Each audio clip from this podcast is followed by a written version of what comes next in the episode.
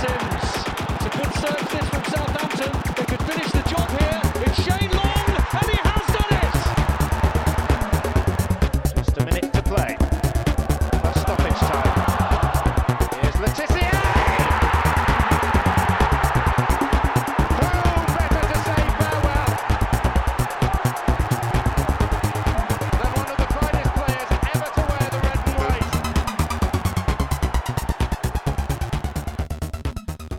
Hello and welcome. This is Saints FC podcast episode number 70, and I am absolutely delighted uh, to have a new guest on the show, someone we've, we've never spoken to on the Saints FC podcast, um, and a person that I think most Saints fans are going to be very interested to find out more about, and we'll probably hear a lot more from this man over the course of the season. Um, I'm welcoming on Carl Anka from The Athletic. Carl, how the devil are you? I'm good, thanks. How are you? Uh, I'm very well, thank you. Um, obviously, all, all the better for having you on the podcast today, which is um, a real treat for us, I, I hope. Uh, I, I'm pretty sure you're going to do a pretty good job through this, but um, we'll see how we go. Um, so, for those of those of us or those Saints fans and, and listeners out there who don't know who you are, um, they may have heard your voice on the Totally Football Show podcast before. Um, they may have read your work on The Athletic, which we're going to talk a, a little bit about, but also previously maybe on The Independent, Vice, BuzzFeed, FHM, a, a few others. Carl, I don't know if you want to throw in some, some more on that.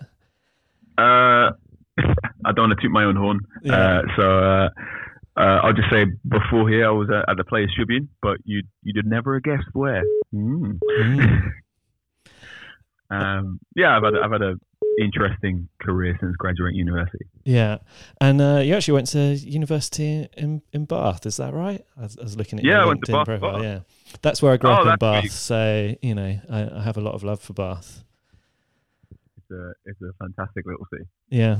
Um, can I push you on finding out what your favourite watering hole or, or nightclub was whilst you were a student there? Uh, I spent so much time in Po Na Na's that when the DJ at Po Na Na's got married, I I got invited to the wedding reception. No way. That's quite impressive.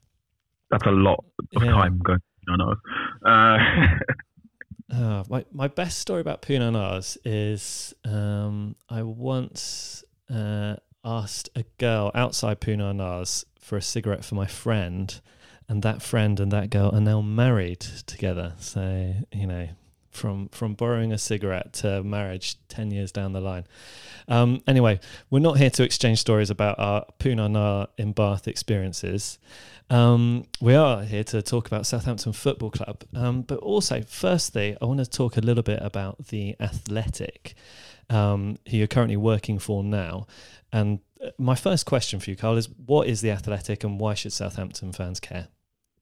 uh, the Athletic is uh, originally an American company. Uh, so they started off in Chicago. Um, head office now is currently in San Francisco.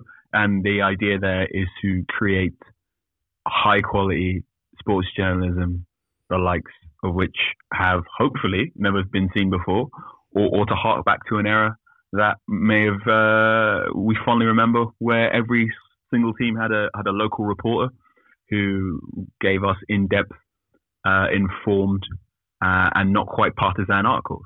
So, the Athletic UK, the UK operation, launched formally on August 8th uh, at the end of the UK transfer window, which is quite cheeky, I think.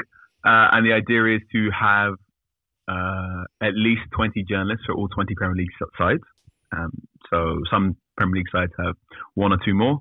Uh, and we've got two or three journalists that cover the six clubs in the championship. Uh, we've got Ralph Honigstein covering um, I should say, covering the Bundesliga and whatnot. And the idea is every single club in the Premier League uh, has at least one dedicated journalist, uh, hopefully embedded within the city, um, to basically be your dedicated author of all things to do with that football club. Not just the first team, but the reserves, the under 23s, under 18s, uh, the women's side, if such a side exists, um, and to and to give you the best sort of articles, news, features, and perspectives of that football club, past, present, and future. Um, so I am the Southampton correspondent. Hello, how are you? well, what would you like to know about your football club? um, so you know, I, I'm I'm quite a, an avid listener of the Totally Football Show podcast with James Richardson that, that you've been on before, and we've had a couple of other um, of your, I suppose, of your colleagues from that show on this uh, podcast before, including Michael Cox and Rafa Honigstein, who, who are both writing for The Athletic. And uh, I think what really piqued my interest is that the, the Athletic kind of hoovered up a lot of the really kind of I don't know whether they're big names or they're just kind of like hipster names, but there are a lot of the writers that um, I was enjoying either listening to on podcasts or reading their their work in various different places around. So it seems the Athletic have gone for a very targeted approach in in who they've picked up, um, and and I think they've probably got some of the best writers. Uh, in the country when it comes to to football and, and sports, so um, you know, and and I, I gave the little trial a go, and I'm now paid up uh, for the season. So I've been very impressed as a Southampton fan, you don't get an awful lot of coverage um, in the national kind of like mainstream media. So, uh, probably the best we get is in the Daily Te- Telegraph, where uh, Jeremy Wilson used to work for the Daily Echo in Southampton. So that that's probably the best we get outside of that.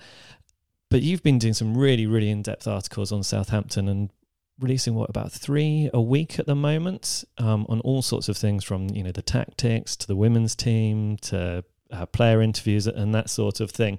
Is, is this exactly what we're going to be expecting throughout the season, or, or are you going to you looking for some other kind of little bits and pieces that we can look forward to seeing as well? Uh, well, thank you very much for those kind, flattering words. First of all, um, I'm glad you're enjoying it. I'm glad you're you're uh, you're a subscriber, and and you and you and you and you and you and you and got a brand new promotion for the international break going on now. So if anyone wants to sign up, um, you can sign up using the link Dun, dun, dun, dun, Drum roll as I get the link, otherwise I'll be in a lot of trouble. Where is it? Uh, it is uh, theathletic.com slash join our club. Uh, and then you can get 40% off uh, your subscription. Uh, yes, you are correct. I, I, write around about two to three articles a week. That is intentional. The idea is um, if I don't have to write something every single day, I have a little bit more time to, to get additional voices, a bit more research to, to really get into the nitty gritty of Opta stats or to watch match footage over and over again. Um, so yeah, the intention very much is to every single Monday, um, there should be from Monday morning there should be a we don't do match reports, so what I call a debrief of of the weekend's action. So unlike quite a lot of outlets, I'm not writing my report as the football game goes on. I'm not filing that the moment it's full time. If I'm going to go watch a Saturday 3 p 3 p.m. game, I'm going to watch one very particular thing. Uh, and if it, if my theory for what's going on that week comes to pass, lo and behold, hooray! I get to write that uh, fairly quickly. If it's not, then I'll write something uh, on the fly and you know try my best to to to get additional voices and, and come up with a unique perspective. So it's not just oh Southampton are very good, but they conceded again. They need to get a better defender, which I think if you read that 38 times, you'd wonder why you're getting a subscription. So yeah. we, we try and mix it up. Um, the intention is to watch all Southampton teams. So I will be, not only did I go to Southampton women's team last week, I also went off to watch Southampton Old Boys, the ex Saints, play uh, ex South Stars on Friday. So I watched uh, Matt Le up front with James Beattie, with uh, Franny Benali in defence, and Wayne Shaw of of uh, Sutton United and uh, an infamous Pie in goal. uh, so that was a that was a Southampton game I went to watch last week as well. Um, the idea is to to create the best sort of coverage you can get. One thing I've been uh, quite surprised about since covering Southampton is how little time they get on Match of the Day. Oh yeah, tell, tell us about um, it, man. I was shocked. So obviously, so first game of the season was a 12-hour round trip to, to get to Burnley, uh, Burnley away. So I spent six hours on this train going to Burnley, watching the game. Think I have a thesis. Six hours back, more or less got there. Got home in time for match of the day. Watched the entire thing, and I think there was maybe 15 seconds discussing Southampton's performance in that 3 0 defeat. So it was all about Burnley's very, very good. Look how good Ashley Barnes is. And then it was like, yeah, Southampton defended really badly. They have to improve. Okay, next game. And I was like, what? Where, where's the rest of the coverage? Um, and the idea is, to, is, is for the athletics to break past that is, is to get to a point where it's not just the top six and then whoever scores that week who gets the coverage. It's explanations as to why things are going. If things are going wrong, it's an explanation as to why they're going wrong. If things are going well, it's an explanation as to why they're going well, and also if the things that are going well are going to be sustainable.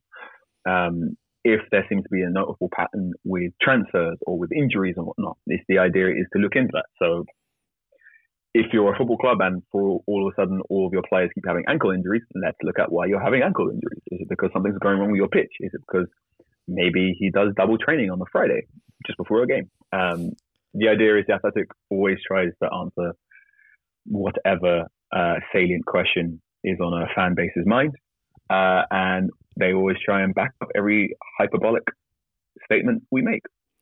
So, so is that a bit of a challenge for you as a kind of uh, I mean, I don't know what the course you did at Spa Uni, but were, were, you kind of like trained as a football journalist or were you just trained as a journalist? And how does this differ from perhaps some of the work you've done previously uh, as a football journalist? Um, it's really interesting because this is my first ever season as a beat reporter, as a football journalist. Um, so I have no formal journalism training, as it were. Uh, I went off to do creative writing and cultural studies at Bath. University. I originally wanted to make, I wanted, I wanted to be a screenwriter and make documentaries, um, and make short films. And then I sort of pinballed my way through multiple internships and learned how to be a journalist on the job.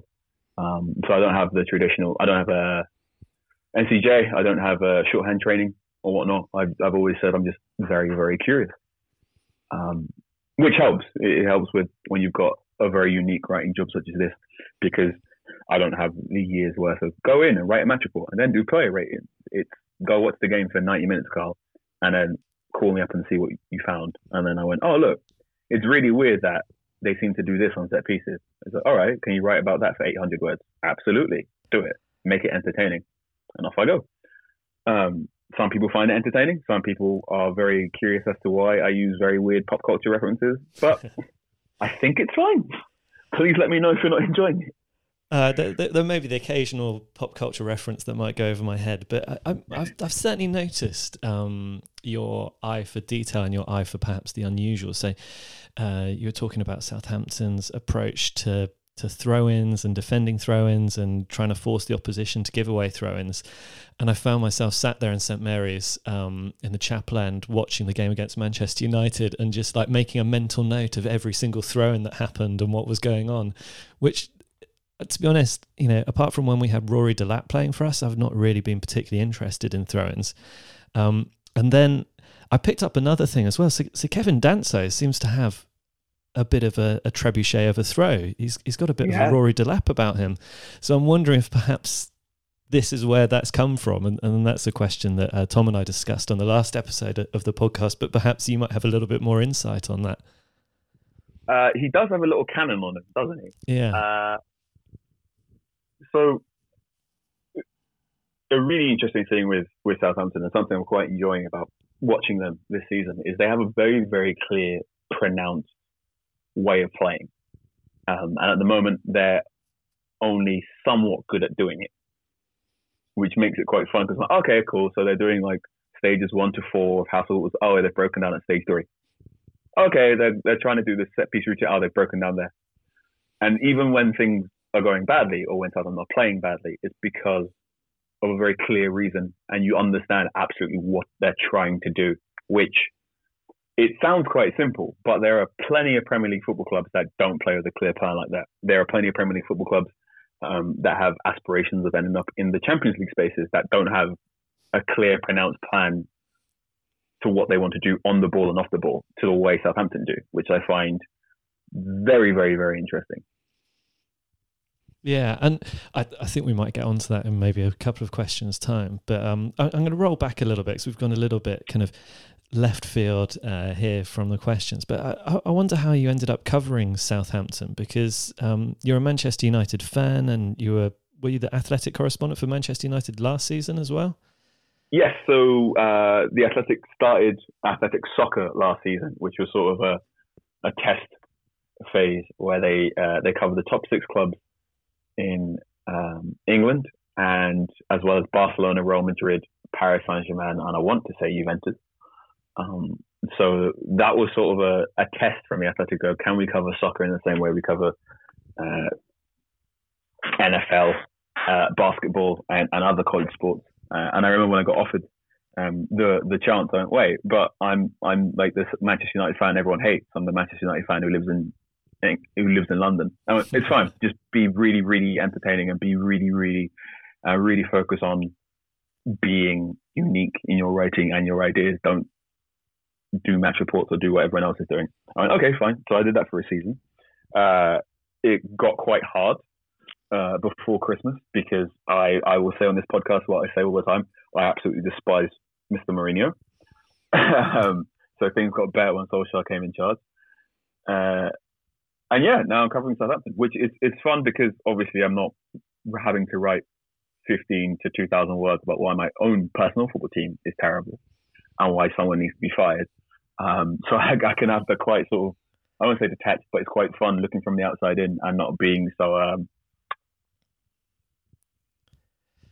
having my opinions colored by certain emotions. Yeah. So there are some players that I'm sorry, I'm going to find it very, very hard for me to say anything about Paul, bad about Paul Pogba because I, I desperately love that man and I want to hug him all the time.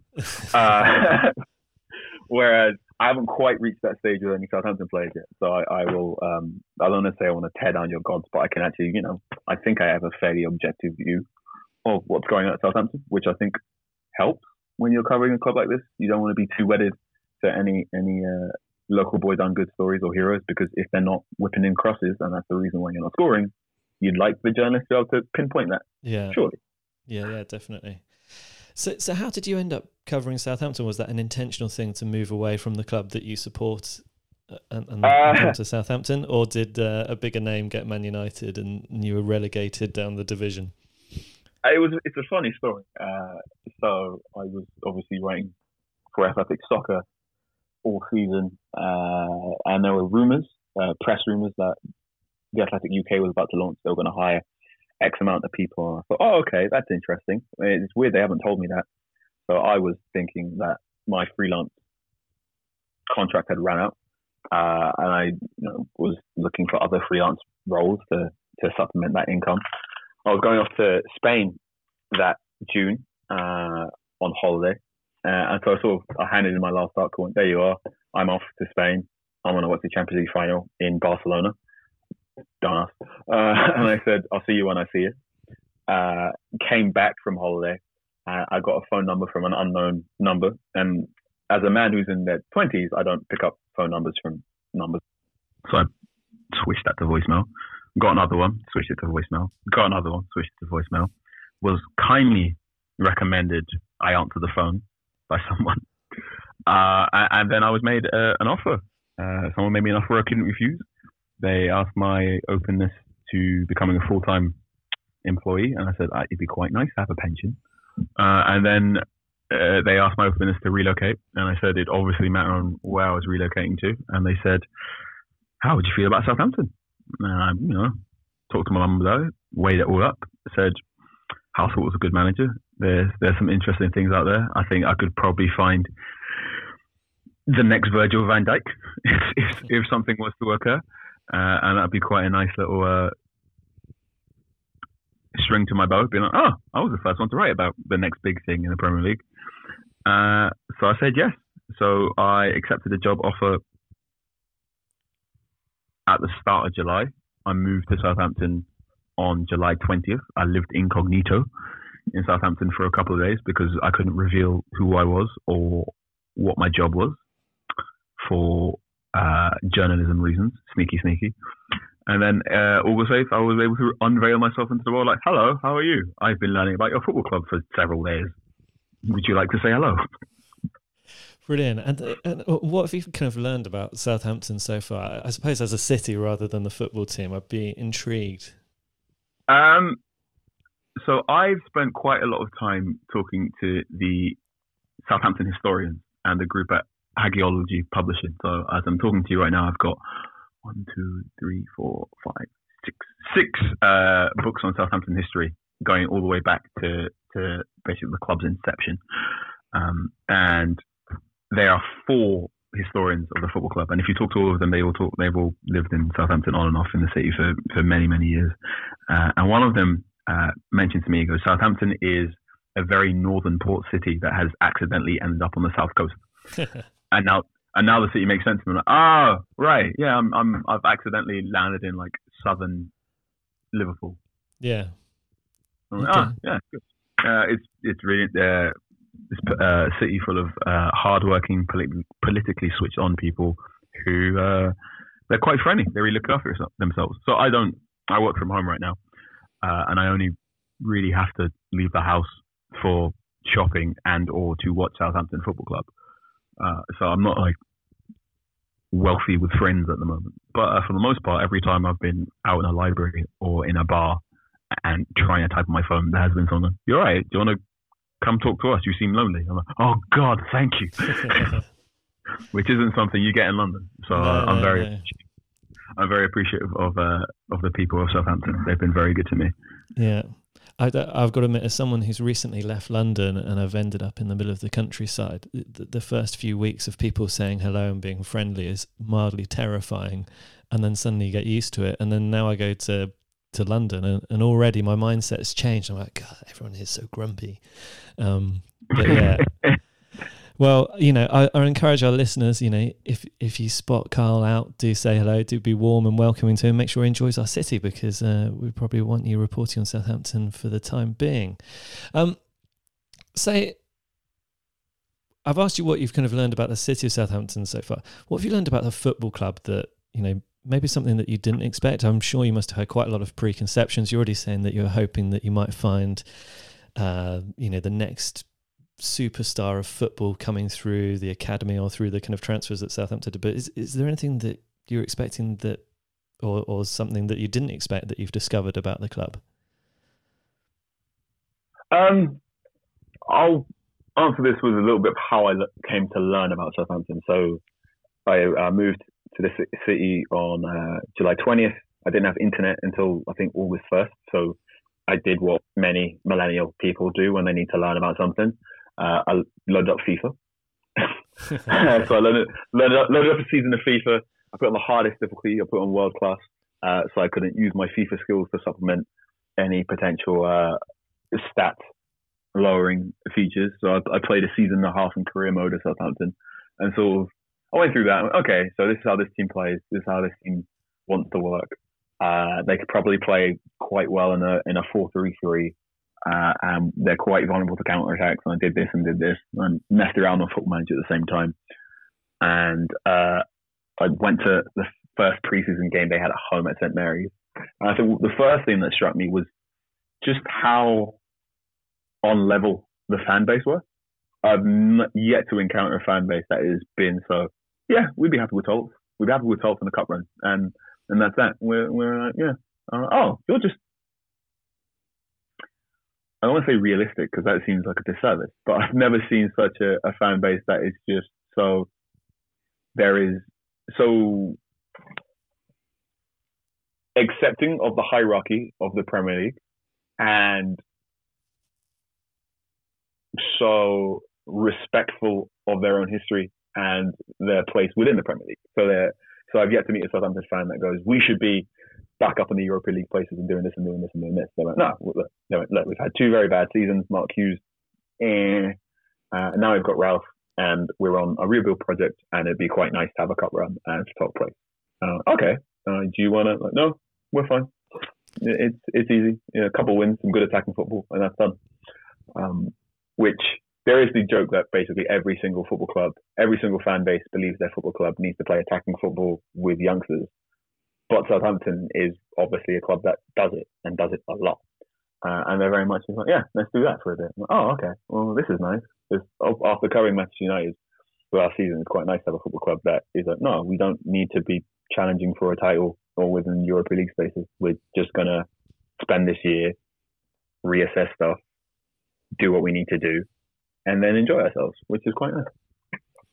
Oh, good. I, that, that's that's quite reassuring to hear because sometimes you can get lost in Twitter with perhaps the people that hold the most extreme views uh, on Southampton Football Club. I mean, you can do this on any subject going, um, and you do have to occasionally try and remove yourself from disappearing too far into the comments about a tweet about Brexit or something, where you suddenly go, okay, right, I'm in the depths of the internet now. I need to come back out for air. Um, I, I definitely think the last two seasons have, have probably been been the reason for that because if you look back to us sacking Claude Puel after we came eighth and had a decent cup run, and I think most Southampton fans at the time did want us to sack Puel. And now you can see that actually, well, a season where we finish eighth and get to a cup final would be really, really great and really well appreciated. But also, I think the other thing that people are feeling much more positive now is Ralph's style of football. And, you know, mm-hmm. you, touched on it there that Saints fans do like to see young players and they like to see attacking. Um, you know, we're very lucky to have um, managers like Mauricio Pellegrino and Ronald Koeman, who, um, I mean, Pellegrino has a very, very distinct style. Uh, Koeman was very pragmatic and used the players that we had in, in the best way that he could and, and, was very successful. So then to go from that to Claude Puel, which was very kind of like turgid, slow paced football, and then Pellegrino was much the same, and then Mark Hughes, who, well, I mean, I just there's not really a particular style. I don't Mark think Hughes Mark was Hughes. terrible. Yeah, he was terrible. Um, I have no idea why you hired that man or why you gave him an extended contract. But yeah, um, I mean, he did his job. Like we got him for the what you know to save us, and he was going to get a million pound bonus for doing that, which he did. But then why we gave him a three year contract afterwards, who who knows? Anyway, that's all. That's all water under the bridge so far. Um, say Right, I, I want to get onto the kind of more interesting stuff now because one of the things that I've picked up from your writing is that um, I suppose that level of intrigue that you were talking about earlier, but there's there's a level of detail that, as a Southampton fan, I've not been used to reading um, about Southampton, and you know, probably my favourite article so far was your article on the four two two two formation and how you'd kind of looked at it. Um, and there's a lot of people who probably uh, we actually have quite a lot of listeners from all around the world. There's lots of expats who listen to this. There's lots of American listeners who don't get to see Southampton very often, and some that probably haven't seen us play in person with this formation. So, can you describe how it works? Because you're able to put it much more eloquently than I am, having read your article. Oh, thank you. Uh, I'm glad you enjoyed that article. It seems to be uh, the first, like, oh, this guy's serious. Um, I think it's. I think I'm going to look back on that and think that's my turning point, the fan base. So, whew, Yeah. whew. glad people enjoy that one. I was I was up until quite late getting that one over I, the line. I think that's your stunning finish from the edge of the area that ingratiates you with the fans. You know, the new signing.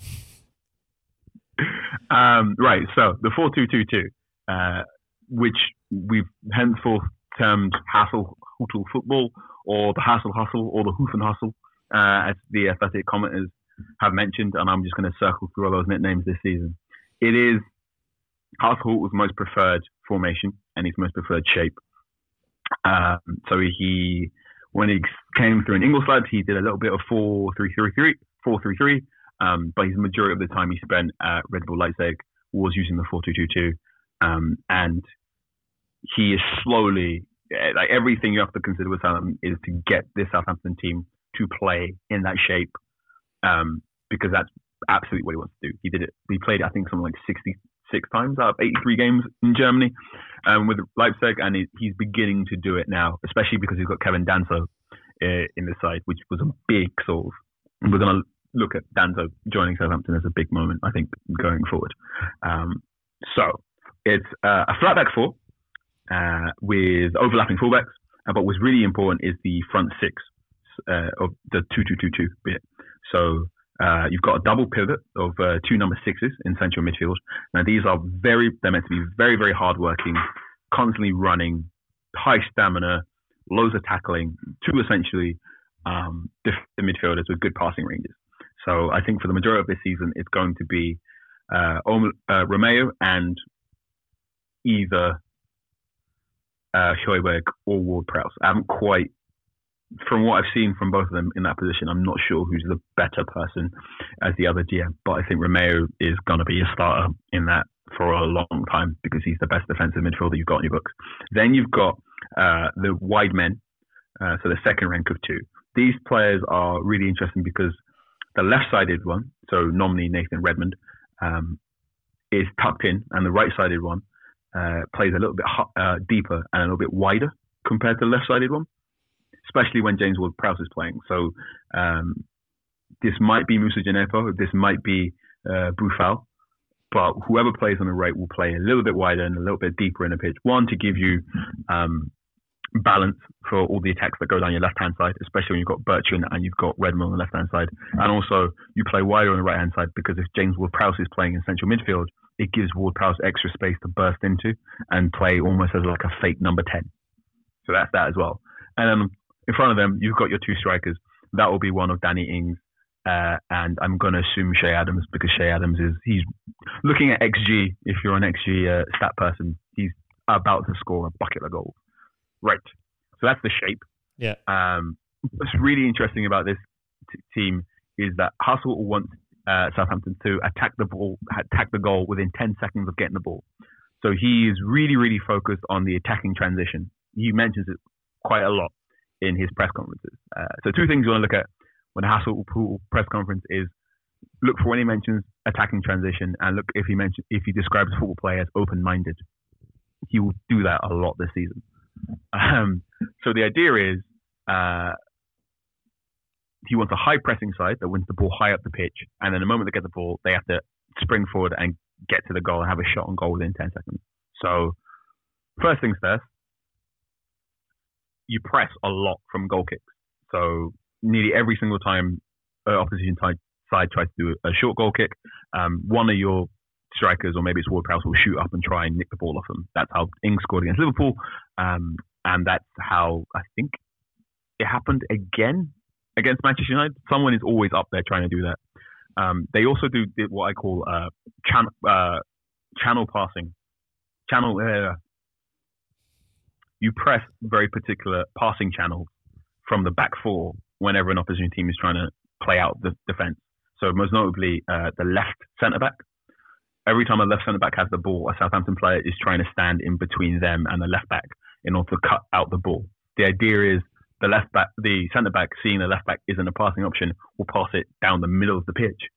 Um, and the idea is when he passes it down the middle of the pitch, one of the double pivots, so Romeu or Prowse or Højbjerg or someone can jump the person, the midfielder who has the ball, nick it, nick it very quickly, play it forward to the person ahead of them. So that's Ings or Adams, and then Ings and Adams can have a shot on goal.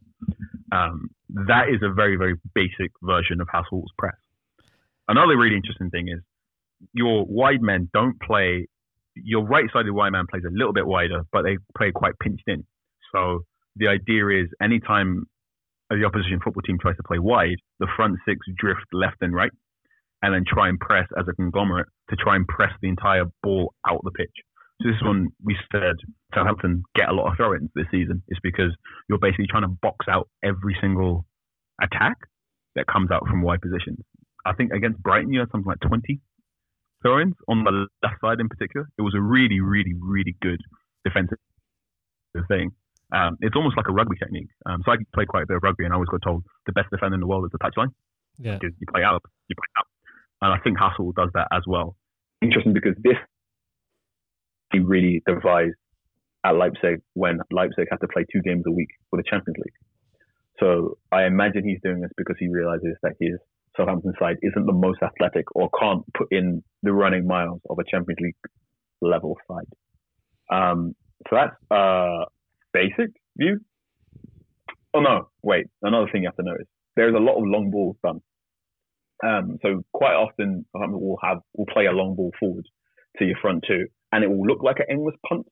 But the idea isn't to necessarily get it to Ings or Adams, but it's necessary to uh, make, basically give it to the opposition centre back, so the opposition centre back can head the ball into the into the middle of the pitch, and from there, Romeu and Ward-Prowse can spring forward and set a counter attack. It's purposely giving away possession so you can win it higher up the pitch. Um, and those are the three tenets of the 4 2 2 2. So flat back four, tight six, high presses, especially on the goal kick, um, attack the ball within 10 seconds. The middle pivot are essential for everything that happens. And very often you will just launch balls forward uh, to the opposition defender to spring a counter attack. Any questions? Yeah, so I mean, I, I definitely noticed that the launching the ball forward and almost intentionally losing it. And I, I was actually thinking that was the the most rugby-ish thing that we were doing. It felt like um, I think when I was at I was at school, I used to play the fullback position where if I ended up with the ball, I had a decent kick on me, so I'd kick it as far as I could up the pitch, and then obviously everyone tries to run up with you. And certainly from the view from behind the goal, um, when uh, Southampton were defending right in front of me, you could see them doing that time and time and time again. Um, and I was wondering if we were trying to force the throw-ins, but you know now you said that you want the centre backs to head it back out and then have someone like Romeu or Højbjerg um, rob it off someone like Pogba in the middle. That that makes total sense as well. So yeah, in, interesting to see see that working and. Um, you know the the double pivot. It, it looks like that the those two positions are they going to be the most important players for Southampton yeah. this season? Is it going to be Absolutely. Romeu and whoever?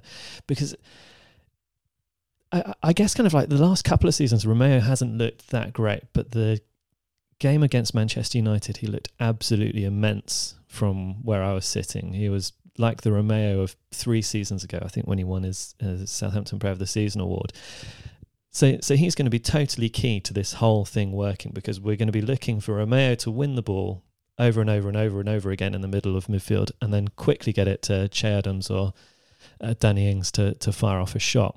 And I suppose the other thing which makes a lot of sense if you watch Che Adams' goals from last season, so many of them he's shooting before the keeper's readied himself. He he like he loves an early shot, doesn't he? He does. He does indeed. Uh, I've been interviewing uh, a former Southampton striker who coached Che Adams, so you should be able to put two and two together from there. Yeah. Uh, and he was recently telling me about uh, visualization and set pieces and uh, shooting drills he put Che through during their time together. And I think what was really interesting is that Che is uh, normally right-footed, um, but when he shoots with his left, he tends to go for power rather than placement. And the idea is to slowly get Che into a place where he's a little bit more comfortable with shooting, um, placing the ball with his left foot. And you can see it now. Like Che Adams is doing, he's playing good football. He's linking up well. He's leading the press. He is popping up in the positions you absolutely want your striker to pop up at. But he has had a recent tendency to snatch at a couple of shots. Mm. And I think when it does click, when he gets that first goal, it's it, it, he's going to probably get five in three or, or three in five. And I think certain fans will be like, oh, what are we worried about? Yeah, I mean, I, I don't feel particularly worried about Adams. He obviously kind of swiped at his opportunity against Manchester United and sent it miles over from about five yards out, which was a shame. Um, but he certainly looks like he's getting into the right sorts of positions, and and you know, I think I've seen enough from him last season that I'm confident that he's gonna he's gonna come good. Um, I, I guess the other player that I want to ask you about is James Ward-Prowse because um, Ralph's effect on him last season was pretty transformative, but that was in the 3-5-2 or the 5-3-2 formation where perhaps we had an extra central midfielder to use and James Ward-Prowse was taking up that role and he was tough tackling, he was aggressive, which is something that we'd not seen from him before, and he also added in the the goals and scored a few goals as well. I was quite confused about his positioning in the game against Manchester United. Is that because he's more used to playing the double pivot role and he was out of that role against Man United, or, or what? What was what was up with James Ward-Prowse? he was playing on the right hand side, um, which I don't think is his best position, and I think he does that because he is uh, a willing runner and very much open to uh, Ralph's ideas and wants to play whenever. Um, the problem with Ward Prowse playing on the right hand side is because, like I said, the player who plays on the right hand side has to play deeper and wider to give space for James Ward Prowse to burst into. So Ward Prowse was sort of stood there in his positioning, going, "All right, I'm stood here, playing a little bit disconnected from the game to give extra space from the other for the man in the double pivot to burst into." And Højbjerg was very much, "No, I'm I'm to stay here and deal with Paul Pogba because Pogba's midfield is rubbish. So if I just double team him, we're fine. Um, so Ward Prowse performed ably at his job at the right. The problem was he was playing it perhaps. Uh, it wasn't the best interpretation of a player playing on the right hand side of the 4 2 2 2 because there was basically no runs coming in from behind from behind from Højbjerg. For, for good reason. Like it was it was very smart for Højbjerg to say, if I just sit here and Romeu and I double team Pogba, United have nothing because lo and behold, United had nothing when that happened. Um, I am very intrigued by James Ward-Prowse. I think he's a box to box midfielder. I think he's a number eight. He is uh, very athletic centre midfield player. He looks as if he could run 120 minutes every single game. Uh, he's a very willing runner. He his delivery from set pieces is what I've been told by many Southampton fans about, um, and I'm going to look into that a bit more because I want to fact check that.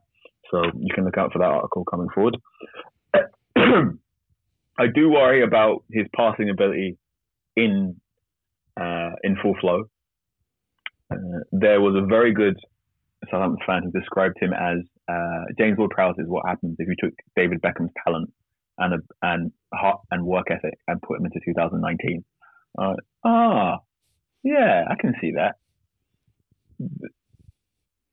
He's a good player. Yeah. I do worry if he is good enough to be as ball dominant as what he wants to be. And I say ball dominant not as um, ball dominant is a very basketball term in terms of you like how many times you have to give this guy the ball in order to run your offense. And I think Ward Prowse probably he's right at the cusp of it's worth it giving him a ball that many times to start attack. What he's very good at, uh, and I think what he's going to be really important for throughout the season is his stamina and his tackling. Um, he's really adopted Hasenhüttl's tackling techniques, and he's really adopted um, tactical fouling. Yeah, which is something you're going to see a lot more of. Players in wide positions, left back, left wing, right back, right wing, and the double pivots. They're going to get a lot of yellow cards this season because when you play a high press and when you give away the ball like this, um, and you give away the ball of long balls, you do leave yourself very, very open to uh, counter attacks, especially in the wide areas. Um, so I think Danso aside, Southampton centre backs aren't particularly speedy.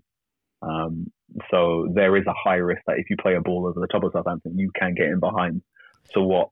As demonstrated Hassel, brilliantly by Burnley. Exactly. So what Hassel, I think, I, it feels as if this has been instructed from the top. But what Southampton players are doing quite often now is the moment a player, the moment their attack breaks down and a player looks like they can start a counter attack for the opposition, a Southampton player will foul them. Um, and at the moment, they're getting yellow cards for it. The idea is that they get so good at it, they don't pick up yellow cards. Yeah. Or the idea is you spread the yellow card around.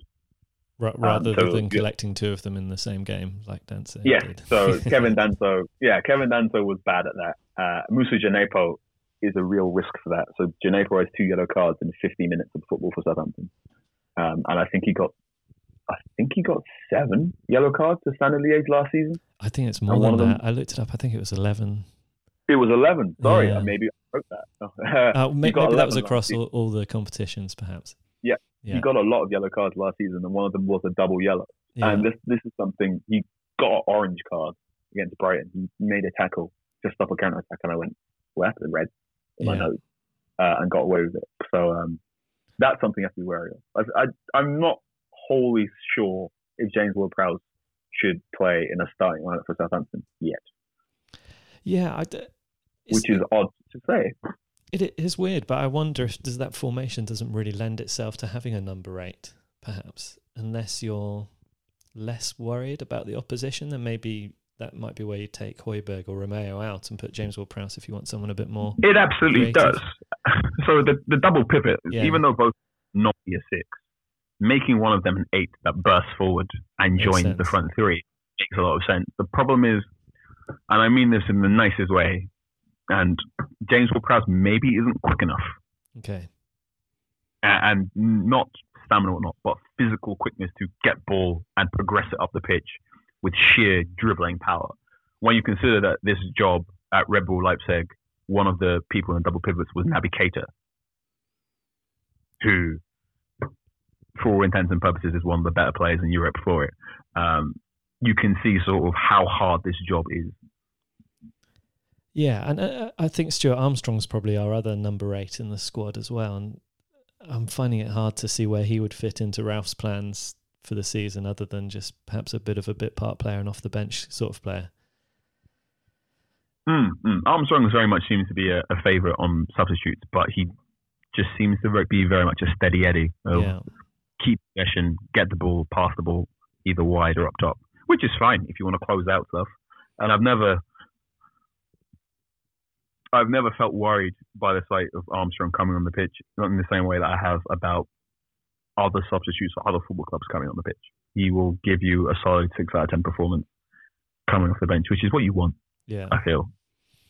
Um, say, I, if we move on now to the defence, because we've talked about the two-two-two, um, but the defence, I'm going to go going for the old trope here. This is probably the thing that Saints fans have been worried about most.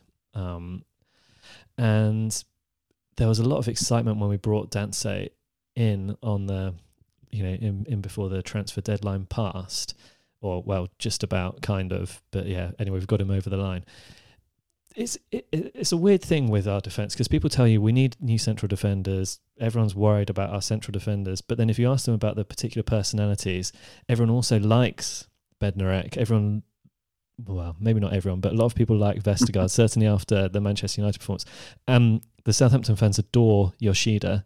Um, although probably only want him as a backup centre back rather than a starting centre back, and and Danso looks exciting as well.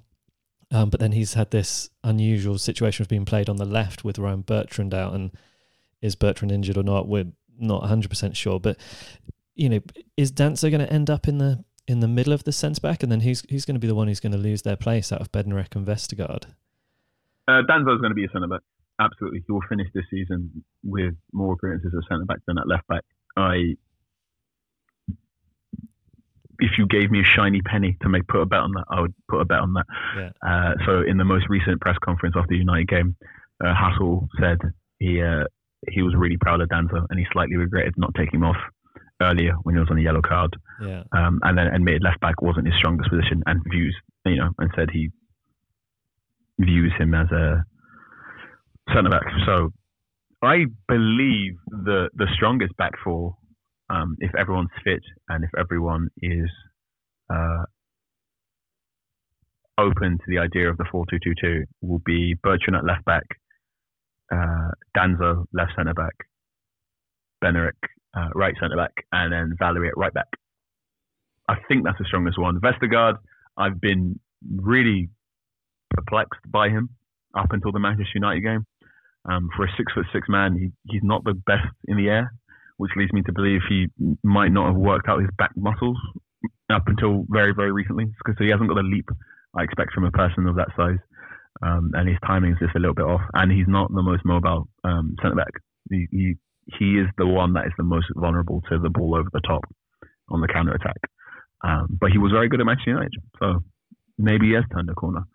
Um, Yoshida, I think, is probably a good overhead to come off the bench to close out games, which he did against Manchester United. So when you went down to 10 men, um, Yoshida came on and slotted in at left back. And at no point did I think Southampton would concede after that because they're like, yeah, we'll just deal with the and bombardment all day rather than United trying to play anything simple. But I think, yeah, uh, Bertrand, Danso, Bednarek, uh, and, and Valery is probably your best back four. So, do you think we need to be worried about Bertrand and his relationship with Ralph? Because there are some questions about whether he had a real injury or whether it was tactical. And Ralph kind of hinted that maybe it was tactical playing Danso on the left. But is that just a bit of, um, I don't know, maybe, maybe kind of fronting up uh, an injury problem? Uh, as far as I know, so uh, here's everything I know for sure. Um, Ralph Hasenhüttl said Bertrand was carrying a ankle knock uh, after the Liverpool game, and that's why he missed the game against Brighton and against Fulham in the League Cup. Uh, he has since trained with the first team, um, so I know he's trained at least twice. He trained on the Friday before the Manchester United game, uh, and then I saw Bertrand at St Mary's on the Saturday for the United game, where he was watching the game with his mother. Yeah. That's what I know. Okay. Uh, what I feel is that compared to the injury information I was given compared to other players, it was less. So uh, it was very much Nathan Redmond's out for two to three weeks. he has to wear a boot for 10 days. It's a very, very big miss. Moussa Djenepo is carrying a muscle knock from training, so he has to miss a little bit. Uh, blah, blah, blah. Ryan Bertrand trained. Yeah. There's, there's there's a there's a pregnant pause there, isn't there? Yes, yes, there is a pregnant pause. Uh, so that's why know. Uh, it's it's been two weeks since you know we've, we've we've had a little break for the international break. I'm sure there has been plenty of time for for discussions to be had between between player and club.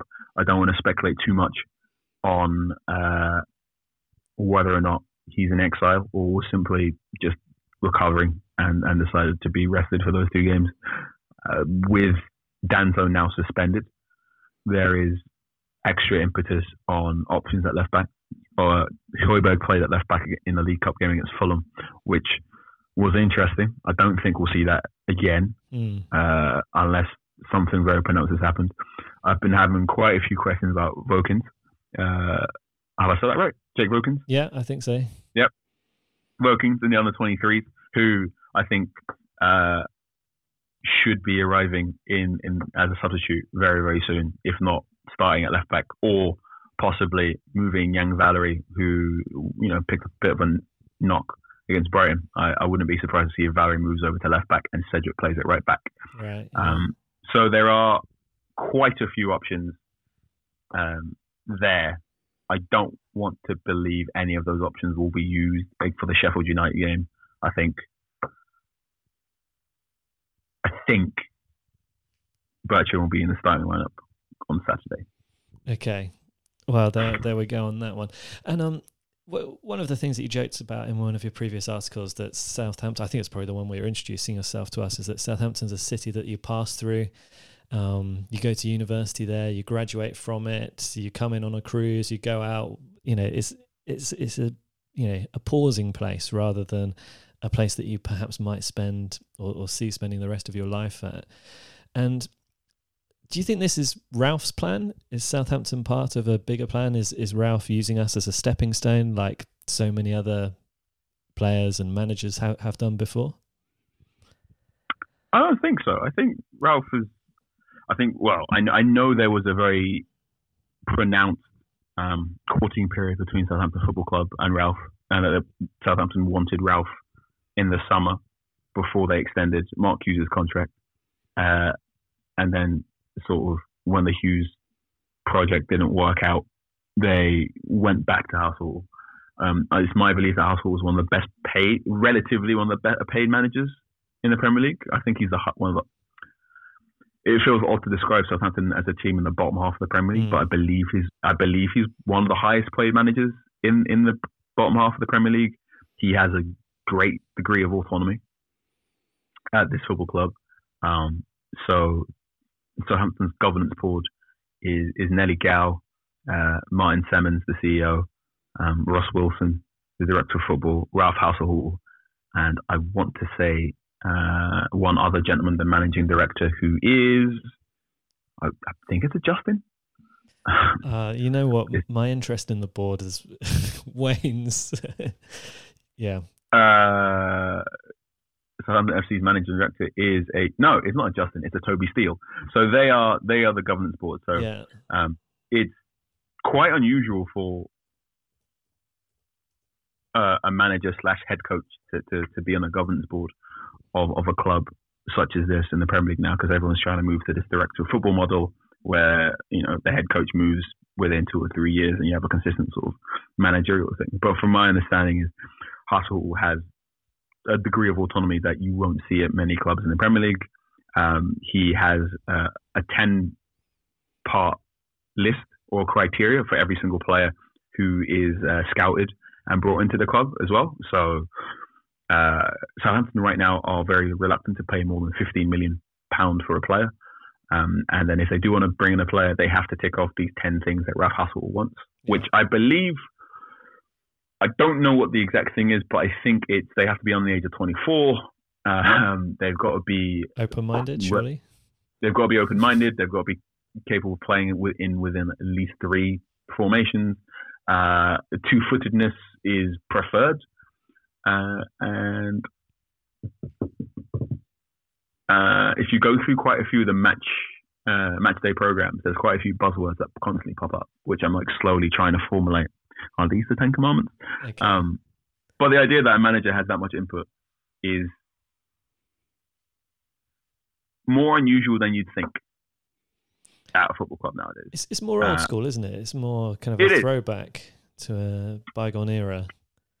Hassel very much is a manager compared to, to compared to the first team coaches you get at Yeah. other Premier League football clubs. He cares not only about the first team, but he has helped with the restructuring of the academy. So the under 23 team and the under 18 team and the under 16 te- under 16s are all being uh, revamped and rejigged. So when these young players eventually are brought through and play in the first team, their their transition is as seamless as possible. Um, I don't think there's normally I don't think there's a nominal reserve team anymore. I think it's just sort of a development on the 23s, which um, you know when you've got 20 year old Jan Valery playing at right back makes a lot of sense. Uh, and I think if you gave me a shiny penny to put money on it, I think Hassel will be the manager at Southampton until the next World Cup, the next Men's World Cup in 2022, providing the board keep their promises and providing there is money for him to to keep putting forth his ideals and, and the way he wants the football team to play. I can very much see him there for, for at least two more, two, three more seasons. And uh, and where do you think he hopes to get to? Do you think he does hope to qualify for Europa League, and will he maybe see that as far as he can take Southampton? That's a really good question, and one I'm going to answer by looking at your finances instead. Uh, so, like, well, St Mary's is a 32,000 seat stadium. yeah, Uh, uh. I've got a local newspaper in front of me. The matchday revenue is 19 million. Broadcasting revenue is 120 million. Uh, there's the accounts are very good at Southampton, and they very much have the ground uh, and the training academy and whatnot to be of a Europa League level. The Staplewood training ground is one of the more impressive training grounds I've visited. I'd, I'd not put it far off a Champions League quality training ground. Um, it's definitely a training ground as good as one of any football club competing in Europe. So there's no reason to believe Southampton's cap is eighth and a cup run. There is plenty of growth to, to, to get into that Premier League middle class. And I think Southampton want to get in there very much. Um, there was a fan forum that I watched before I came here, and I believe uh, Adam Blackmore from BBC Radio Soul asked the, the assembled people if they'd be happy if Southampton finished in the band between 9th and 14th. Uh, and I think most Southampton fans raise their hand on, yeah, yeah, that's what I want. And I think that's the objective for this season. And I don't think that won't be. I don't think that's the objective for the season afterwards. I think Southampton do want to be in this push for for the Premier League's middle class, along with West Ham, Watford, Wolves, and other, and other clubs. yeah, And to do that, it takes a lot of ambition. You can't go if we end up ninth, that's good. You more or less have to go. We're going to aim for seventh every single season and see what happens next. yeah, Um, and Ralph is an ambitious, ambitious person. I think the amount of uh, backing he's got from the board uh, and and the way he wants to do it. So it's not just let's get to seventh by spending a lot of money, but let's do it with young players playing in a very pronounced way, playing in a way that's sustainable, not only financially but sustainable in a way that means there's a constant route of players coming through. So, you, you, for example, look at right back. Yeah, you've got the 20 year old Jan Valery. You also got the 19 year old Kayne Ramsay right behind him. That's what Ralph wants yeah. over and over, over and over again. And I think that takes two to three years at the very least. At the very least, it takes two to three years. You wouldn't, if you play Football Manager, you play FIFA for any length of time. You don't buy a bunch of 19 year olds only to leave after two seasons. It makes no sense. No, no, you you got to stick with it and and and build and develop. Uh, well, I, you know that's really exciting, I think, to hear. And if if that's the vibe that you're getting as an outsider, um, that's also good because you know people like me, our our judgment is always clouded by the fact that we love the club too much to be objective. Um, I'm going to ask you kind of one last question before I'm going to ask if you've got any o- any other business, Carl. But who's who's going to be the star for Southampton this season? A big question. Um, it's a. I think it's going to be a toss up between a new signing. Um, Kevin Danso has already slotted into that back four and made Southampton look uh, infinitely more secure side.